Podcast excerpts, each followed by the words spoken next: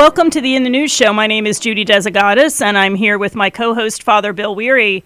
How are you, Father Bill? Very good, Judy. And yourself? I'm doing well, thank you. Hello to all of our listeners. Thank you to David Hilowitz for our theme music and to Joe Nebustinsky, who is our technician today. So let's get started. I have a couple of really good positive things that I'd like to offer. Very excited to hear that a major U.S. airport has gained a 24 7 Eucharistic chapel. This is according to the Catholic News Agency. Archbishop Gregory Hartmayer of Atlanta has dedicated and blessed his archdiocese newest chapel. And he did this while he was on his his way to catch a flight. So, airline workers and any travelers that are going through the busiest airport in the world in Atlanta can now spend time in the real presence of Christ, thanks to the efforts of both the Hartsfield Jackson Atlanta Airport chaplains and the cooperation of the Archdiocese of Atlanta. This is a very nice thing. It's nice to see that this is something that's going to be available to Catholics, not only while they're traveling, which can cause a lot of anxiety, and we like to make sure that uh, ask the Lord to be with us when we're traveling. It's a reminder that He is is in control and to have these chapels going up in airports during a time when Catholicism is under attack, religion is under attack in general. This is very exciting to hear and, so, and some good news about this chapel. I have benefited from meditation rooms. Mm-hmm. It's usually what it is in airports and also in hospitals. And yes. but this is the first time I've heard about the Blessed Sacrament being uh, in in one of these space worship spaces or meditation spaces. I think that's I think that's fabulous.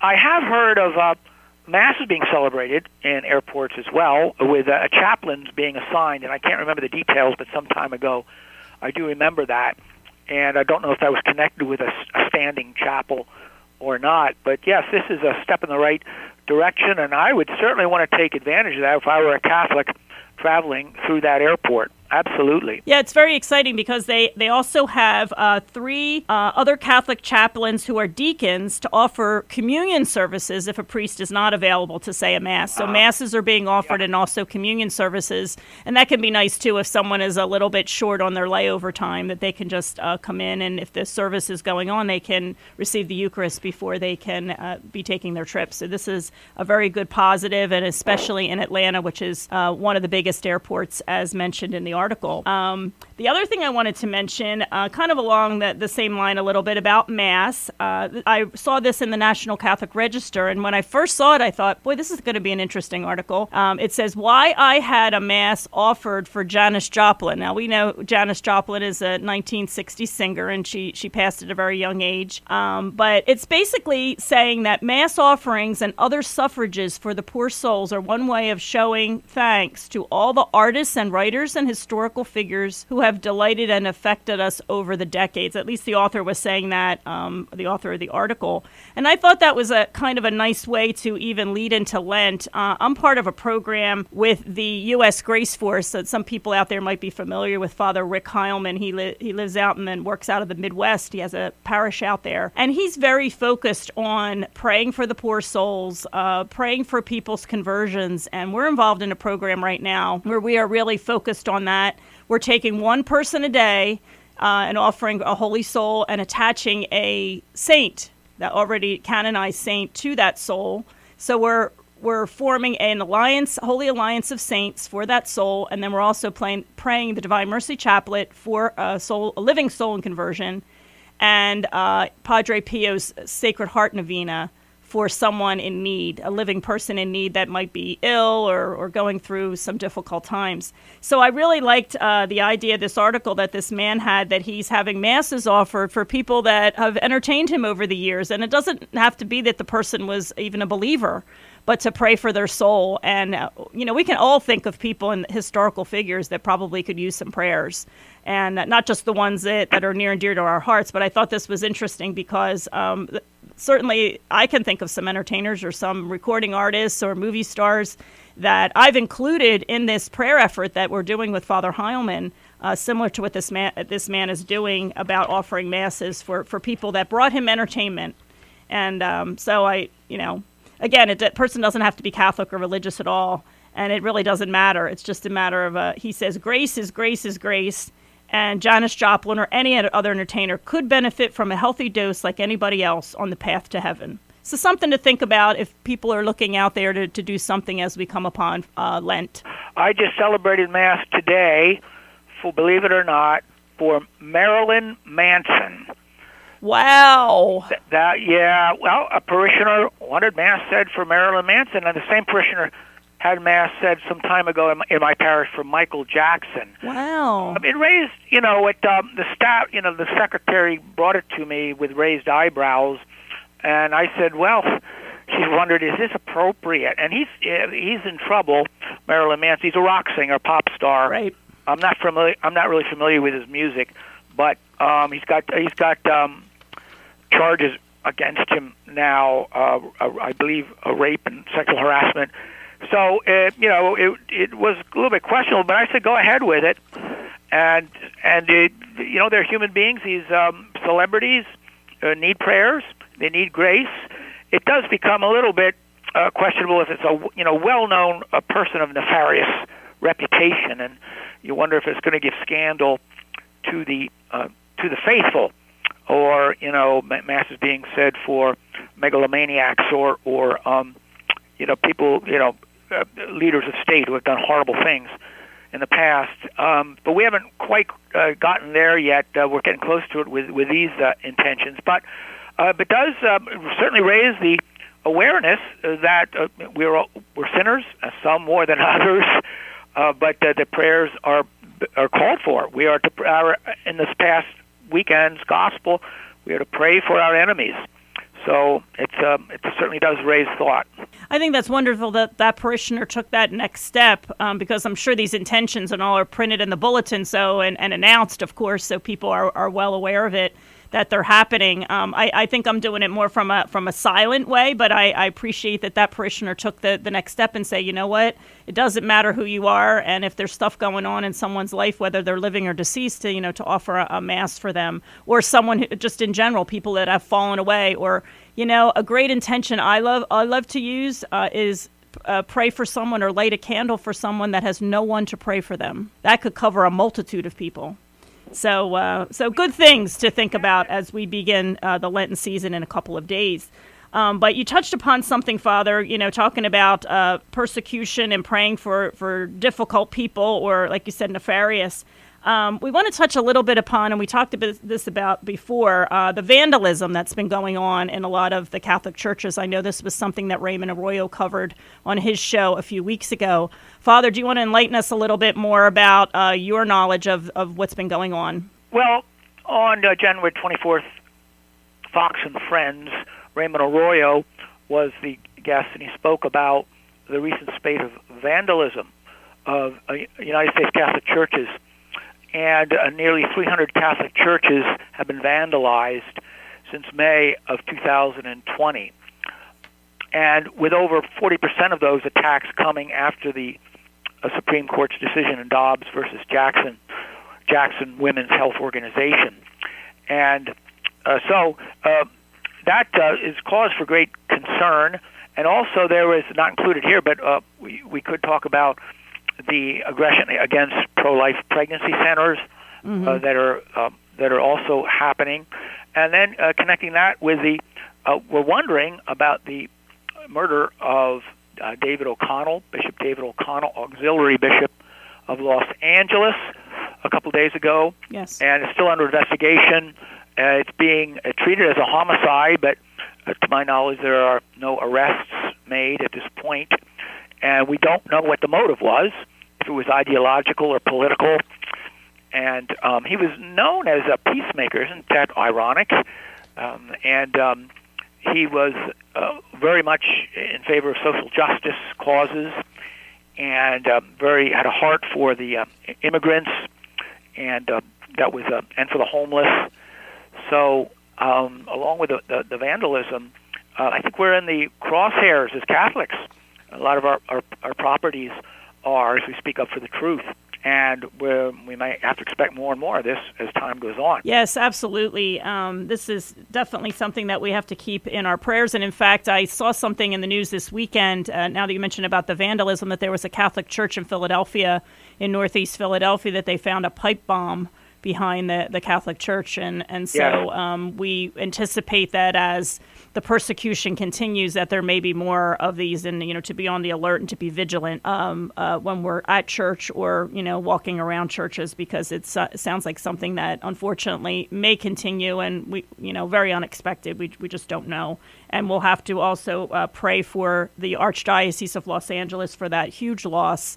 And for the family of uh, Bishop O'Connell, so Yes, we'll continue to do that. Um, what uh, regarding to the political a little bit, um, we talked about Josh Hawley. He is a um, Missouri Republican in in Congress, and he recently was supportive of a lot of family values.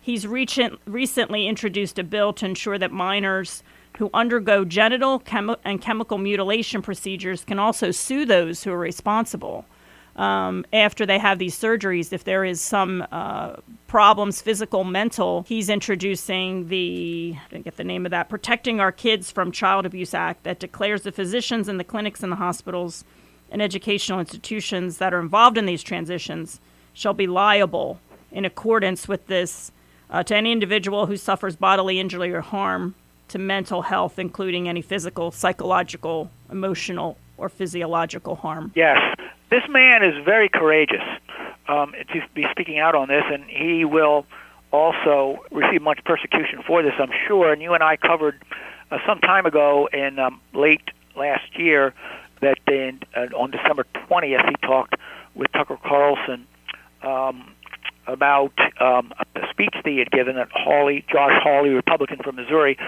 uh, senator, had given uh, about the porn industry and uh, saying that it was a and uh, that uh, young men especially have to stop doing this, stop looking at pornography, and step up and be good husbands and fathers. So it's certainly compatible with what uh, you, you brought up. And uh, Hawley is one of the few uh, that are really speaking out on moral life that, that see the political and governmental life connected with morality as well. And we need to hear more of that. Right. Um, we're going to go to break now. Um, so please stay with us. You're listening to 720 WHYF, Holy Family Radio. We'll be right back.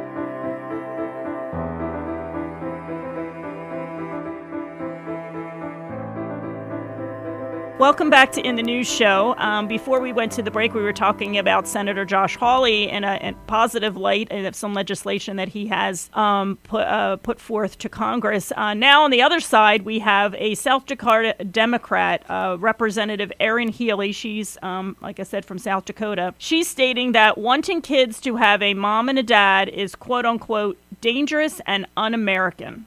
That's disturbing, isn't it? Um, she she Yeah. tweeted that the extremist group, which is probably not extremist, but she's saying extremist group Family Heritage Alliance said this morning that the safest place for kids are in families that have a married mom and a dad. And she uh, she's saying what a dangerous and un-American belief. Apparently, in reaction to comments against an unsuccessful bill in, in South Dakota to remove sex-specific language from South Dakota's legal definition of marriage. So she's attacking the family, saying it's dangerous and un-American. And then we got Josh Hawley saying it's very American to have a mom and a dad, and how important it is for family. So uh, this is the other side of the coin, and this is you know disturbing to to. Uh, Hear about this with Family Heritage Alliance is a, a group dedicated to pro-life, pro-faith, and pro pro-family policies. Um, so, uh, you know, Father, how do, how do we deal with this? We got like two sides of the coin. You know, it's so so difficult. You hear this and you hear something else, and we're we're trying to have hope. Well, of course, our objections to um, homos- homosexual marriage and homosexual activity are one of our main objections is that children benefit from a mother and a father, Right. from the male and the female, and that's the healthiest. Uh, that is the healthiest context that we should be aiming for for uh, for a child to be raised. Now, sometimes nature intervenes, and and you'll have a, a single parent f- family either d- divorce or death. My father died when I was ten and a half. My mother never remarried, so I was you know in a, a single parent home, and I think you know I turned out pretty well. I mean, yes. I'm a priest. I'm not perfect, but the thing is, that's the, that's the healthiest conveyance of of um, warmth and life for the child is the is the man and the woman, the male and the female. They they bring specific gifts to the table. God made them in the book of Genesis male and female for that reason, and uh, that should not be attacked. But we should be enhancing. We should be enhancing that uh, mother and father, male and, and female family model, which is that of God and the cornerstone of civ- civilization. Right, and not only biologically, but mothers and fathers bring different characteristics to a family. Um, the right. fathers being the the hunters and and going out and working very hard. Not that mothers don't work. I'm not saying that. Um, but just the the female tend to be more nurturing, and so you need that combination when you're raising a family, when you're raising children. Is and you know that's not only biologically uh, fitting, but also uh, spiritually and, and why God put us male and female together and, and having families. So um, again, you know, something to why why it is the way it is, and thank you, Father, for explaining that. And then uh, we'll move I on. think that um, I think that uh, so much of what we say here, you and you and me, would be, would be tagged as sexist. Um, but I think we have to stand up to it anyway and, and say there are different. Vive les différences, say the French. right. Live the difference between celebrating the difference between men and women, and they are uh, they are very you know we are different, and, in our gifts and our charisms and our um, what as you said what we bring to the table, and um, and that has to be celebrated and adhered to and protected. Right, right, and and I appreciate that you use that word sexist too, because I, I mean the other thing is too right now is we're struggling to even define male and female. The the actual definitions of male and female, man and woman, are even changing. So Yep. so that makes it even you know i- i- more I guess offensive to to some people. But um, moving on, we we do have uh, uh, the German bishops are in the news again. Uh, LifeSite News has uh, claimed the German bishop claims that the New Testament paves the way for female quote unquote ordination. Now, I just that's simply not true because it doesn't say that. you know, all of the uh, apostles were were men. Um, Right. can you speak a little bit to this about why um, they may be saying that and why it's not true? I think they're probably zeroing in on deaconesses in the New Testament, and there are references uh, to uh, deaconesses in Paul's letters. We don't really know what they were. Uh, that's a that's a foot in the door for those who are pro ordination of women. Uh, there's no evidence of uh, you know women bishops in the New Testament. There were bishops, of course, from the very beginning, but no evidence of women bishops or women presbyters. That's basically to be oversimplifying. Uh, that's the uh, the priesthood, um, and uh, but probably the, the the deaconesses, and that's going to be the first attempt. So far, it's been resisted in the in the church, uh, but the, in the synod on synodality and other platforms are pushing for the ordination of women deacons. As I said, it's it's debated as to, as to if they were really holy, uh, holy orders or if they were a type of a nun or an assistant to uh, to the deacons. And so um, I, I hope the I, I, I don't think there could there could ever be women deacons. I don't believe so because it's the sacrament of holy orders which pertains to men, priest, deacon, and bishop, or starting from the bottom, deacon, priest, and bishop um, are all of the sacrament of, of holy orders, a character sacrament. And it's not admissible to women. And the reason is, well, first of all, Christ just chose 12 male apostles. And I think the reason is it's it's that uh, characteristic of uh, men and women and what we what we hold and and, and what we convey in the, in the distinction of the sexes. That I think Christ wanted a, a strong fatherhood image in church leadership, and uh, you can't have a female father. So that's what I tell people, kind of a shorthand answer. Why can't women be priests?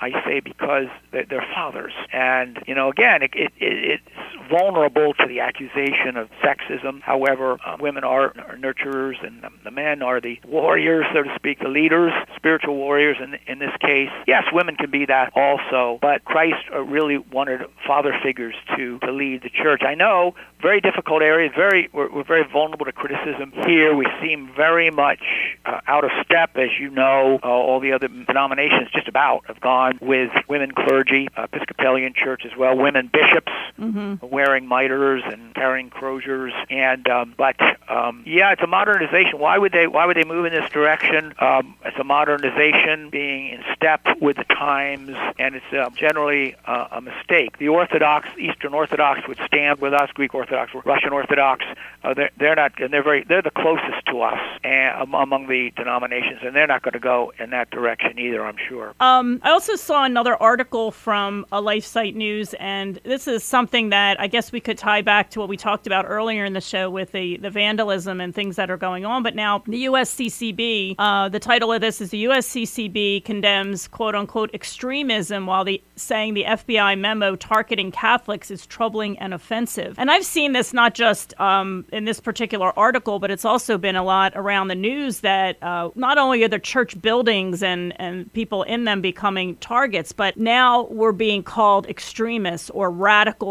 Catholics or radicalism. Um, how do we? How do we? That um, they, I think they're claiming uh, racism um, uh, within the Latin Mass groups. That's astounding to me. I don't know where they, they get that at all. Um, so I, I think I'm so glad the USCCB has stood up to this and has denounced it. Uh, certainly, we, we denounce racism or, or anybody who promotes violence, um, but um, I don't hear the evidence that that's true among the Latin Mass groups. So I really don't know where they're coming from, and I'm dismayed by this. Yeah, we've definitely have had some people, um, like recently Mark Houck, um, Catholics that are arrested for um, standing up to their faith, and that was at an abortion clinic. But I, I anticipate that there's, like you've talked about before, that white martyrdom of, of persecution. Um, and you know that's, and our listeners know that that's not what we're about. Um, but we are, you know, traditionalists and we stand up for the magisterium and, and our belief in Christ. So, but it's being, um, I guess, uh, kind of turned around and misinterpreted as, like you said, why why would they be targeting the Latin mass goers as people that are extremism, uh, you know, that foster extremism? It's, it's that's kind of disturbing. So we're going to have to see what you know what happens with that. But as you said, it's good that the USCCB has been um, speaking up, uh, uh, you know, in support support of uh, of uh, of the uh, Latin Mass and um, you know, fighting against this extremism label. I also have an article here um, from LifeSite News while we're, we're, talking about different groups. Um, uh, we've never talked about this on the show before, um, but just briefly, we've got about two minutes to go. Is the Freemasons have now appealed to the Pope for support um, after a bishop repeats the church's condemnation. So Archbishop Bruno Forte reissued the Vatican's 1983 condemnation of Freemasonry, um, which prompted local Masons to appeal to the Pope. I don't know where this is going to go but um, I've I've always learned, and uh, we we can chat a little bit about it, and maybe save it for another show as well. That um, you can't be a Freemason and a Catholic. Yeah, that 1983 memo that was written by uh, a statement by the, the Congregation of the Doctrine of the Faith against Freemasons was written by Ratzinger. It raised it did, did raise some eyebrows, and I think we're surprised by it here in the United States because it seems so uh, masonry seems so benign. Right. You know, Shriners hospitals, and um, I know uh, one priest who's an exorcist um, insists that they're they're demonic. Uh, the Masons. I said, really? I mean, they run children's hospitals. He said, yeah, I know. He said, but that, that's what they want you to think. But uh, and then he mm-hmm. then he said, uh, then the higher echelons, the higher levels of leadership, that it uh, it, it's demonic. Um, and it, as I said, in, in this country, they, you know, they seem so uh, so nice, uh, but there has been a history in the past of vicious uh, anti-Catholic thought and action uh, among the Masons. Right. Uh, the, the children of Fatima, they were very much persecuted by the town elders of uh, Fatima, and those were they, those were Masons. Um, also, much of the persecution in Mexico that took place, the Cristero fight, where the uh, Mexican government in the um, what was it, 1920s or 30s, shut down the churches, and and the Cristeros, of course, rose up. The Catholics uh, sometimes taking up arms. A great movie made about about that, yeah. and um, that a lot of that persecution was driven by by Masonism masonry. Right. And uh, so um, it's probably a good idea to, to avoid in being in, in the Masons. The uh, theology, if you could call it that, is a kind of a, a deism. It's a uh, I, I don't want to say New Age, but it's something like an early version of the New Age, of a general view of God as the grand architect the great architect of the universe, um, which is not really square with you know with our theology. So it'll be interesting to see, yes, where this where this does go. Well, we have that's about it for today, Father. If you would leave us with a prayer, we'd appreciate that, please. Lord God, Heavenly Father, in this season of, of Lent, may the power of your Holy Spirit be with us. May we pray, uh, give alms, fast, according to your grace, releasing your love to the world through Christ our Lord. Amen. Amen. Almighty God bless you all. In the name of the Father, and of the Son, and of the Holy Spirit. Amen. Amen. Thank you, Father.